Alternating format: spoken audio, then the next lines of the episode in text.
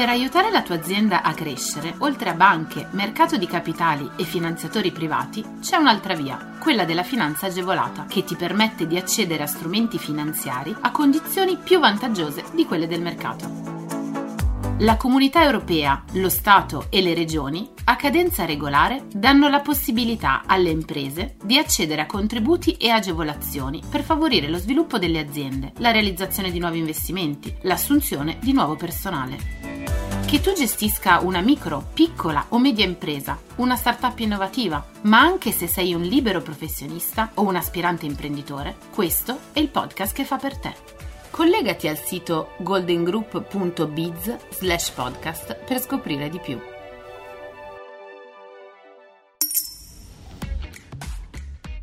Bando ripresa e ripartenza, messi in campo nuovi contributi a fondo perduto per il 2022.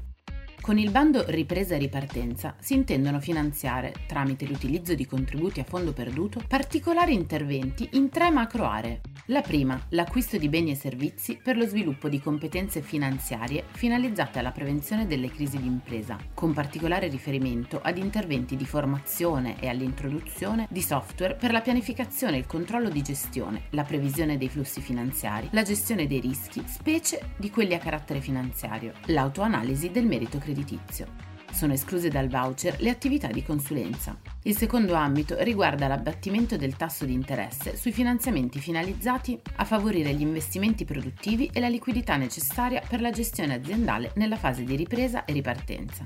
Infine, l'accesso delle micro e piccole imprese italiane all'istituto del microcredito attraverso una riduzione del costo del finanziamento.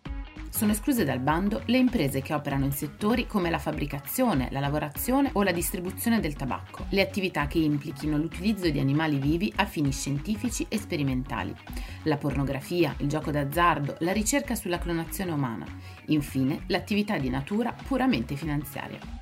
Relativamente alle spese, i fornitori di beni e servizi non possono essere anche soggetti beneficiari della misura del bando in cui si presentano come fornitori. I fornitori di beni e servizi non possono avere in essere un rapporto di controllo o collegamento con l'impresa beneficiaria o avere assetti proprietari sostanzialmente coincidenti. Relativamente all'ambito di intervento 1 sono ammissibili le spese relative all'acquisto di servizi di formazione, all'acquisto di beni e servizi strumentali, canoni, licenze d'uso, noleggio e attrezzature. Relativamente all'ambito di intervento 2 sono ammissibili esclusivamente i finanziamenti che abbiano durata fino a 6 anni e che siano concessi a seguito di contratti stipulati dal 1 gennaio 2021 e non oltre il 30 novembre 2021. La causale del finanziamento deve essere riferita ad esigenza di liquidità conseguente all'emergenza da Covid-19, il consolidamento delle passività a breve, investimenti produttivi. Per ciò che attiene infine all'ambito di intervento 3 sono ammissibili finanziamenti di microcredito per l'acquisto di beni, la retribuzione di nuovi dipendenti o soci lavoratori, il pagamento di corsi di formazione volti ad elevare la qualità professionale e le capacità tecniche e gestionali dell'imprenditore e dei dipendenti. Le domande di accesso al bando possono essere inviate fino alle 12 del 10 dicembre 2021. Contributo perequativo. È fissato al 28 dicembre 2021 il limite temporale di presentazione delle istanze per l'accesso al contributo a fondo perduto perequativo del decreto legge Sostegni bis. L'Agenzia delle Entrate delinea contenuto, modalità e termini di presentazione della domanda per il riconoscimento del contributo a fondo perduto e approva il modello di istanza e le relative istruzioni.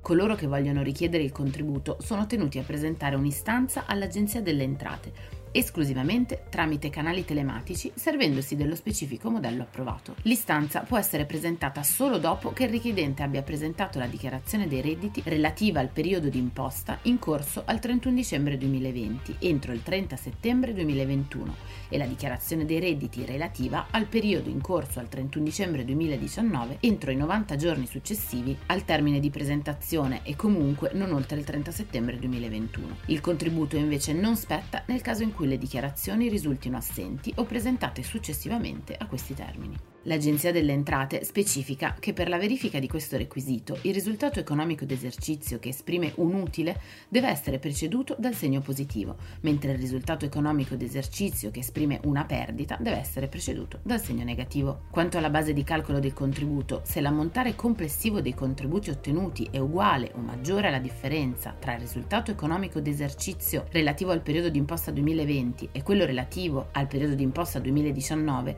il contributo per equativo spettante è pari a zero e l'Agenzia delle Entrate non dà corso all'istanza.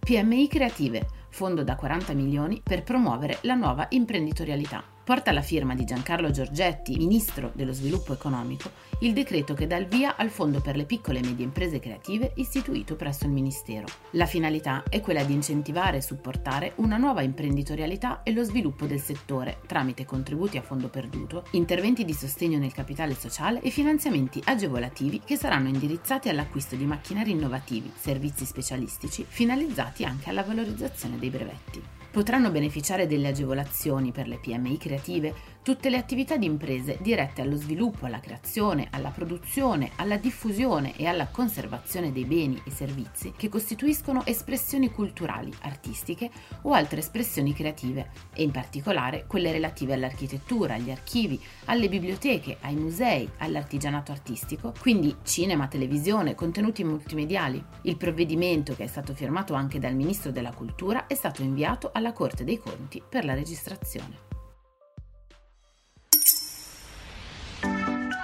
Scopri tutti i contributi europei a fondo perduto e le altre agevolazioni che possono far crescere la tua impresa online sul sito goldengroup.biz podcast. Lascia i tuoi riferimenti, verrai subito contattato da un consigliere d'impresa.